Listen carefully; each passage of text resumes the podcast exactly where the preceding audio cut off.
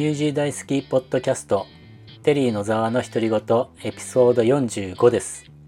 毎日忙しくしてます。あまり忙しい忙しいって言っていたらやばいやつって思われちゃいそうなのでなんなんですけれども毎回イベントの1ヶ月ぐらい前からこんな感じを繰り返してるんですよね。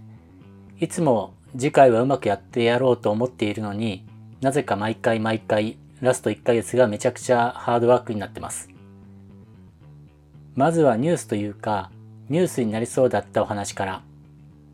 前回ののりかほ京羅ラジオですが、現在は聞けなくなっています。実はあの時の録音が屋外で行ったそうなんですけど、その時の雑音というか、外の音もマイクで拾っていたんですね。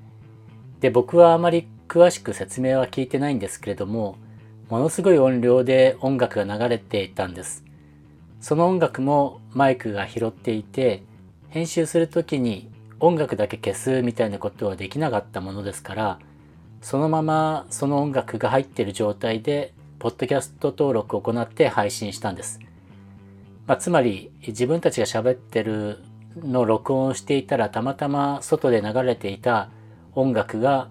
入ってしまったと。そういう状況ですね。そしたら、著作権に触れる恐れがあるというご指摘をいただいて、まあ確かにそうだなと思いまして、配信をストップしました。確かに、人様の音楽を勝手に BGM にしてしまうのは完全に違法行為なので、アウトですよね。でも録音中にたまたま外で流れていた音楽が入り込んでしまっただけで違法っていうのはもうこれほんと厳しいなと思いました。たまたま音楽が入ったのか、後から BGM として追加したものかなんていうのは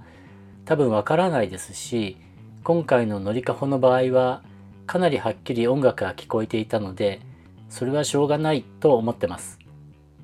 今後は気をつけるようにすると、ノリカホの2人も反省していました。前回の内容を皆様にお伝えすることができないのは残念ですけど、今度の木曜日までお待ちください。今日は3月19日のイベントのことを少しお話しします。毎年ジャパンデーというのがオークランドやクライストチャーチでありました。ウェリントンも2年に1度のサイクルでありますよね。ちょっとウェリントンは座組が違うので横に置いておくと、オークランドとクライストチャーチはそれぞれ地域の日本人会が主催という形をとっていて、まあ、ニュージー大好きとしては、会社がオークランドベースなので、ずっとオークランドのジャパンデーに協力してきました。毎年やっていたこの祭りなんですけど、新型コロナの影響で会場を利用することができなくて、オークランドもクライストチャーチも両方ともですね、開催見合わせの時期がこう結構続いたんですね。で、ようやくコロナ騒動も終わって開催できる状態にはなったんですけど、今度は主催者側の体制が整わないということになったんですね。それはもうオークランドもクライストチャーチも一緒みたいです。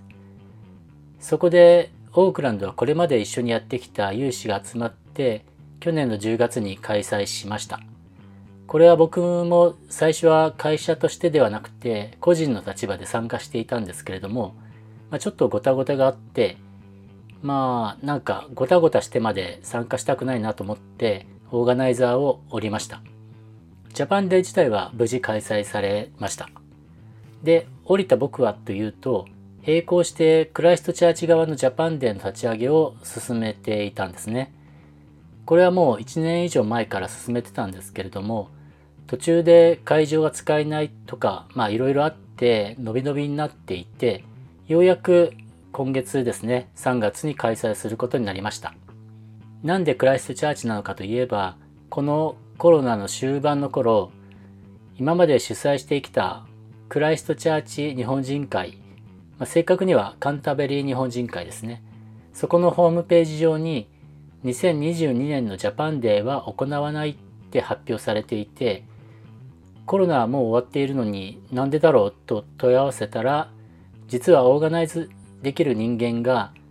いなくなってしまったということでした。それならばということで僕と友人で立ち上げたイベント会社ジャパン大好き社こちらで主催させてもらえないかっていうふうに話を持ちかけて、まあ、日本人会側も OK っていう本当に即答をいただいて進めた感じです。ただ僕らとしても今まで何年も続いていたジャパンデーという名称をそのまま使ってしまうと今後また日本人会が主催できるようになった時にうまくいかないかなと思って僕らが主催するイベントはジャパンデーではなくてジャパンフェスタという名称にして、まあ、新しいイベントとして開催するその方がいいんじゃないかということで進めてきてました。ただこれには大きな問題があって、まあ、それはお金のことなんですけれども、日本人会主催だと、まあ、日本人会というのは NPO なので、クライストチャーチの市議会や日本の助成金みたいなのが、まあ、申請すれば降りるんですけれども、それにスポンサーも NPO 団体に寄付という形はしやすいので、まあ、取りやすいんですよね。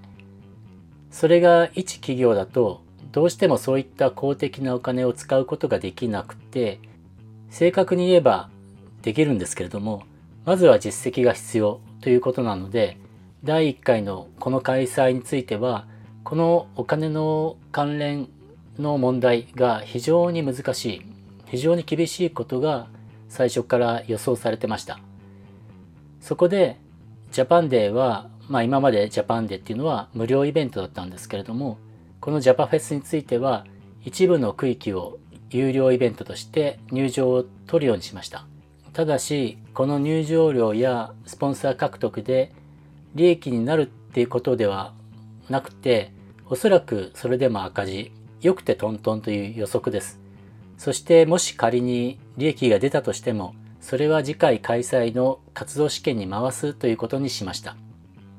つまり、ジャパン大好き者としては利益はもらわないし、僕も友人も収入はもらいません。あくまで立ち位置的には NPO と同じようにすることを約束して、クライストチャーチ市議会や日本領事館にお話ししたところ、利益を出さないということを条件に資金の提供をいただきました。本当にありがたいことです。とはいえ、今のところトントンになるのは非常に難しいという予測ではいるのですが、今回いろいろ分かったことがあって、第2回の開催の時はもっとうまくできると思ってます。というかまだ第1回が始まってないので、まずはそこを頑張ります。今までジャパンデーだと、オーガナイズメンバーは約10人。まあ7、8、やっぱり10人ですね。ボランティアスタッフが百何十人という規模で運営していたんですけれども、今回オーガナイズメンバーは2人、そしてボランティアスタッフは30人ぐらいですかね。というめちゃめちゃ少ない人数で、ジャパンデーと同じような規模をやろうとしてます。これでうまくいったら、ある意味改革で、めっちゃ胸張ってオークランドに戻ってこようと思ってます。まあ失敗したら袋叩きかななんて思ってますけど、まあ、絶対失敗はしないので、そこは考える意味はないですね。で、ようやく今回のイベントの内容ですけど、これまでの日本伝統文化の発表というだけではなくて、今、日本の外務省もしている日本のポップカルチャーをもっと前面に出していこうという企画になってます。漫画やアニメのアーティストたちをいっぱい呼んで、彼らのブースで作品を買うこともできますし、人気アニメの上映があったり、地元のコスプレイヤーたちのステージがあったりと、まさしくポップカルチャーの祭典になってます。会場はクライストチャーチのリカトンというところにある競馬場のファンクションセンターです。競馬場の観覧席を利用しながら屋外に設置した大きなスクリーンにアニメ映画を映し出して鑑賞してもらう予定です。そしてその周りにはまあ、約20ぐらいですかね、屋台が立ち並んで、たこ焼きやスイーツ、お好み焼きとか、ポップコーンとか、こういうものを販売する予定です。その食べ物を買って、ぜひ映画をご覧いただければなと思ってます。先ほど説明したアーティストたちの作品の展示販売は、ファンクションセンターがあるビルの中で開催します。こちらはビルの入場に入場料を徴収します。大人1人15ドルです。まあ、本当は無料にしたかったんですけれども、さっきお伝えしたように皆様に少しずつ負担していただくことで、このイベントの第2回、第3回に続けたいと思ってます。ビル内ではその他にお茶やお花などの文化展示やゲストたちによるパフォーマンスショーを繰り広げるステージもあります。このステージの MC はなんとのりかほの2人が日本から行います。日本とニュージーランドをオンラインでつないで、まあ、MC をやっちゃおうというそういう企画です。まあ、こういったことも初めての試みなのでこれがうまくいけば今後もオンラインを活用しながら、まあ、例えばですけど日本の多くのゲストとかを呼べるんじゃないかなと思ってます。ぜひ屋外だけでなく屋内にも足を運んでもらえれば嬉しいです。現在は各ブースホルダーたちの下見会も終了して最終的な大詰め作業を行ってます。こういったイベント開催につきもののサプライヤーからの突然のキャンセルとかお酒販売のライセンス申請がまギリギリで、まあ、毎日胃が痛いんですけれどもまあ、おそらく無事開催できそうです。あとは天気に恵まれればいいんですけれども、そればかりはまあ祈るしかないですね。はい。今回は3月19日に開催するジャパフェスの内容についてお伝えしました。ポップカルチャーにフォーカスした記念すべき第1回ジャパフェス2023に大勢の方が興味を持ってくれて足を運んでくれると嬉しいです。よろしくお願いいたします。今週もありがとうございました。皆様からのコメントは Twitter の DM でも、ウェブサイトのコメント欄からでも受け付けてますので、ぜひお願いいたします。いただいたコメントは必ず返信させてもらってます。こういったコメントは本当に励みになっていますので、どのようなコメントでも嬉しく思います。それではまた来週。ニュージー大好きの野沢でした。